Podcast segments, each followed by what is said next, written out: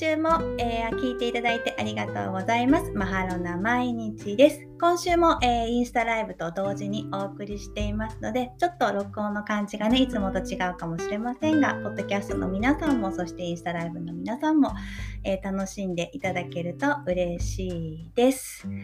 えー、っとですね、そう、えー、ポッドキャストの方の方にも説明しておくと、あの、前回インスタライブ2週間前かな、やったんですけど、えー、音声がなんと残らなかったということがありまして、なぜかアーカイブになったら音声消えちゃったんですよね。ライブでは聞こえてたみたいなんですけど、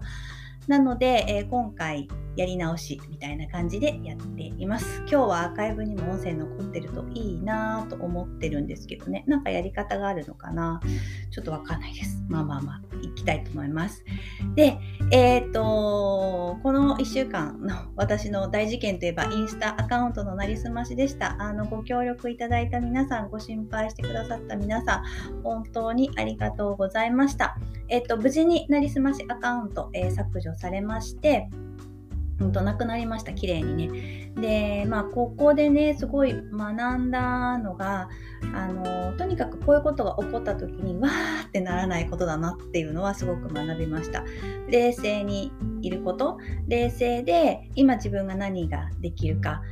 どんな対処ができるかっていうのを見極めることがすごく大事だなと思いました。と同時に一人で解決しようとしないで、えー、これが解決できそうな専門の方にあのちょっとお願いする聞いてみるっていうこともそうそうそうそうなのかおりさん。そうだったの。そうあの大切だなと思いました。あのまあ幸いね私のこのなりすましアカウントはいつ作られたかも正直わからないんですけど多分どなたかに迷惑をかけたことはなさそうない感じなのであの何かトラブルがあったとかいうわけではないと思うんです。たまたま発見したのはたまたま私がそのプロフィールとかをちょっと訂正したりとかいろんな方のプロフィールを見ていたりして自分のプロフィールってどうやって表示されるのかなと思ってあの自分で検索をかけてライフコーチで検索をしてバーッと並んでいるところを見たらあれ私の写真2つあるみたいな感じで気がついたのがきっかけだったんですね。であれこんなの作ってないけどって言ってみたらあのアカウント名が違うっていうので、まあ、こういうのはねそれこそティーンエイジャーに聞くのが早いので、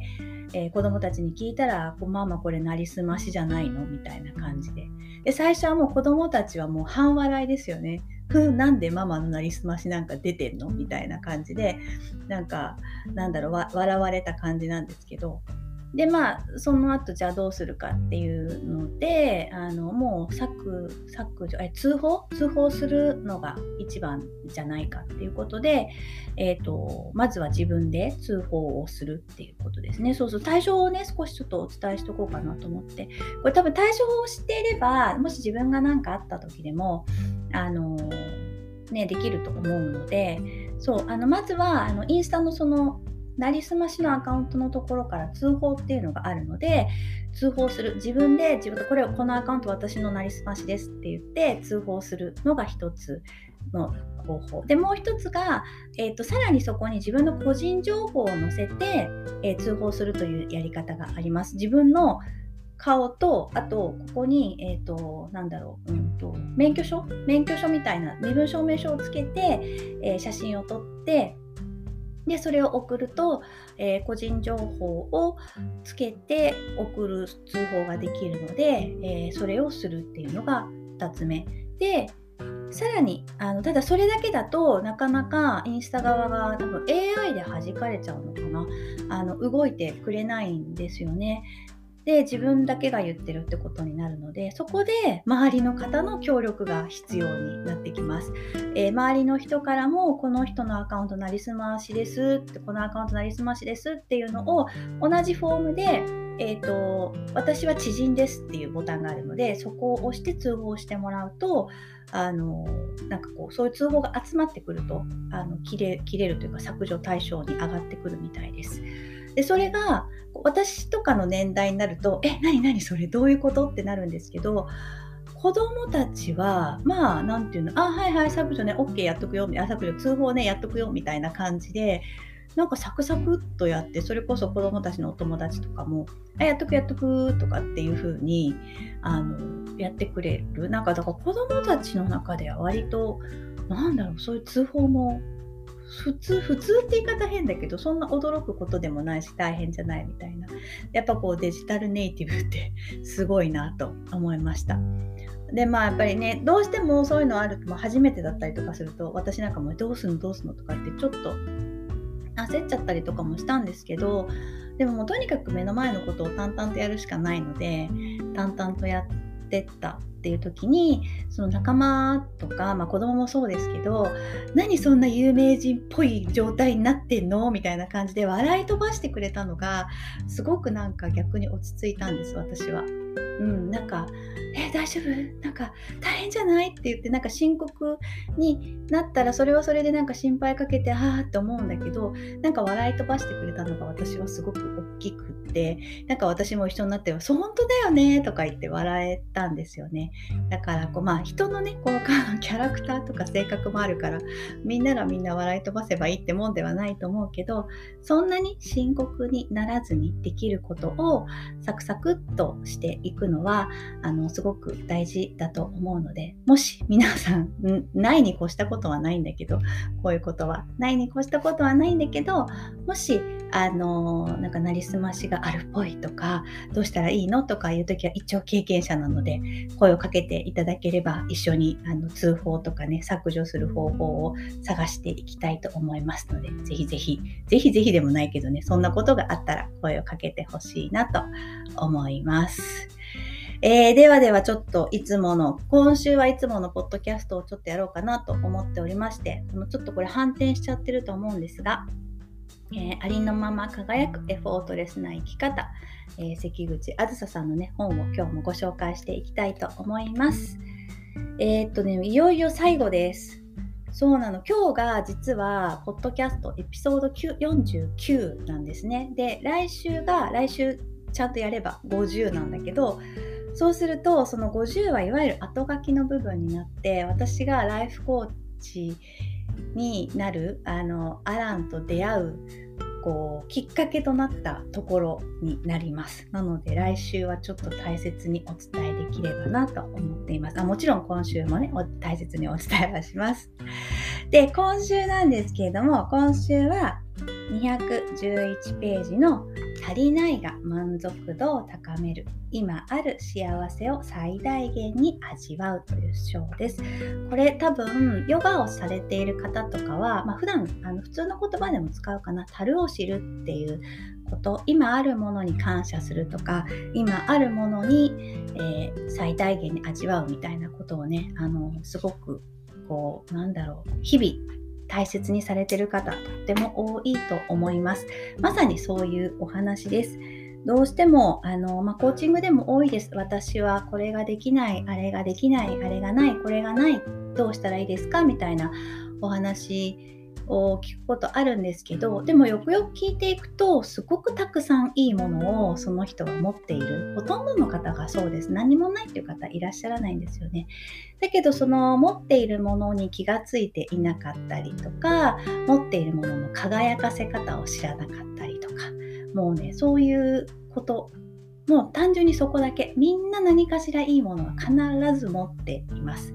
もうそこに気がつくこと。で確かに自分のことって自分ではよくわからないからあのああこんにちはそうそう自分のことって分かんないからそういうのはやっぱり客観的に周りの人だったりとか、まあ、聞くのが恥ずかしかったらコーチとかねそういう人たちに聞いて良さを引き出してもらうっていうものもあってもいいかなと思います。まあでもね全てのそういうことを引き出してとかって言ってもなかなか時間もないと思うので日々の生活の中で今自分は何がある何を持っているかなとかうーんその例えばないっていう考え方をちょっと変える練習、うん、っていうのをしていくと自然と今自分にあるいわゆる樽を知るっていうことが分かっていく感覚としてつかめていくし自然と今あるものに感謝できるようになっていくんじゃないかなと思います。うんとそうその見方を変える視点を変えるっていうのはコーチング用語ではあの捉え直しっていう言い方をします。あのリフレーミングとかね言います。だからこう悪いことが起こった時に実はそれをチャンスと捉えるんだよみたいな、うん、そこでこう物事の捉え方一つでその先が変わっていくよみたいな感じ。あこんにちはさえさん。ありがとう。すごいな。みんなよくみよく本当に見つけてくれてありがとうございます。そうそうそんな風にねなんかこう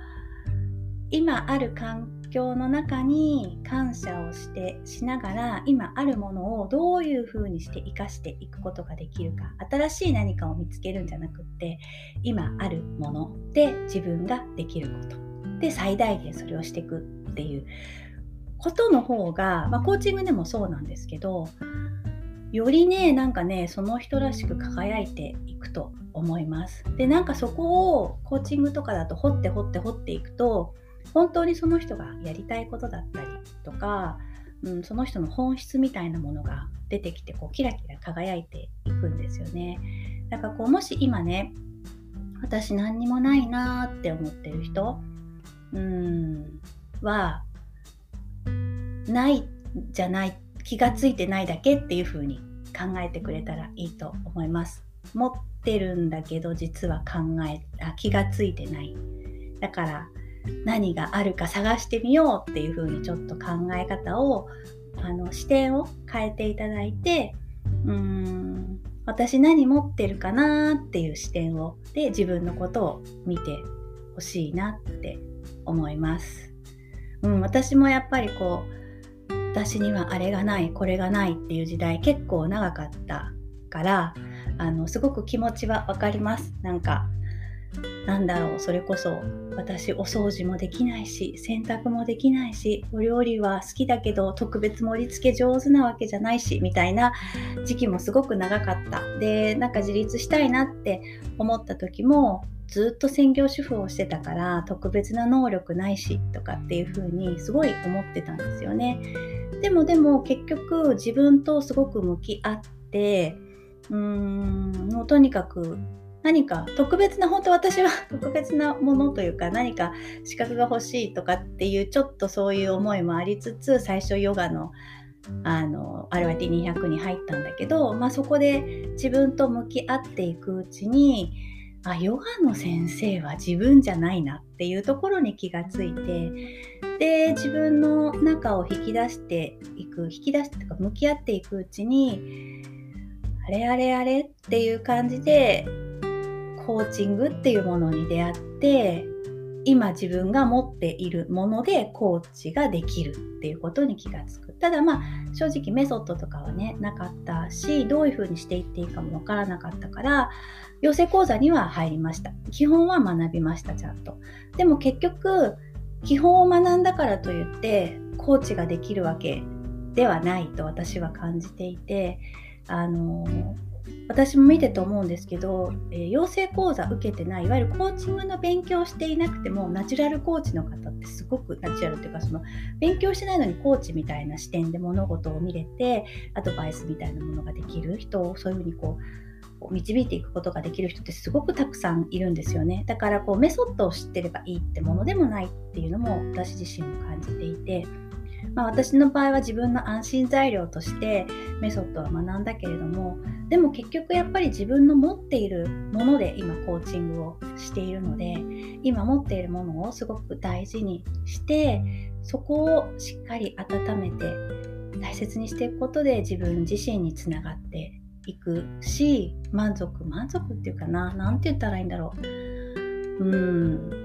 なんかこう日々を楽しくしていけるんじゃないかなって。ああ、かおりさんありがとう。そう、うまく説明できないんだけど、そう、すっごくわかりますってすごい嬉しいな。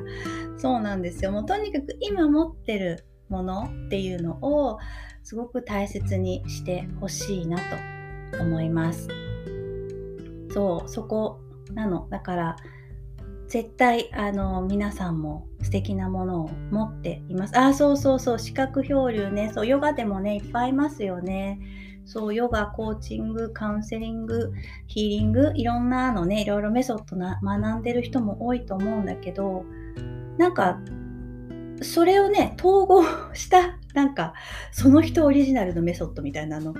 作ったりとかしたらすごく楽しいんじゃないかなって思うんだよね。その人にはその人しかない魅力ってたくさんあると思うので、うん、それをこう見つけていってほしいなと思います。で見つからないっていう人はあのぜひぜひその信頼できる人だったりとかコーチとかそういう人に聞いて引き出してもらうっていう手もあるかなと思います。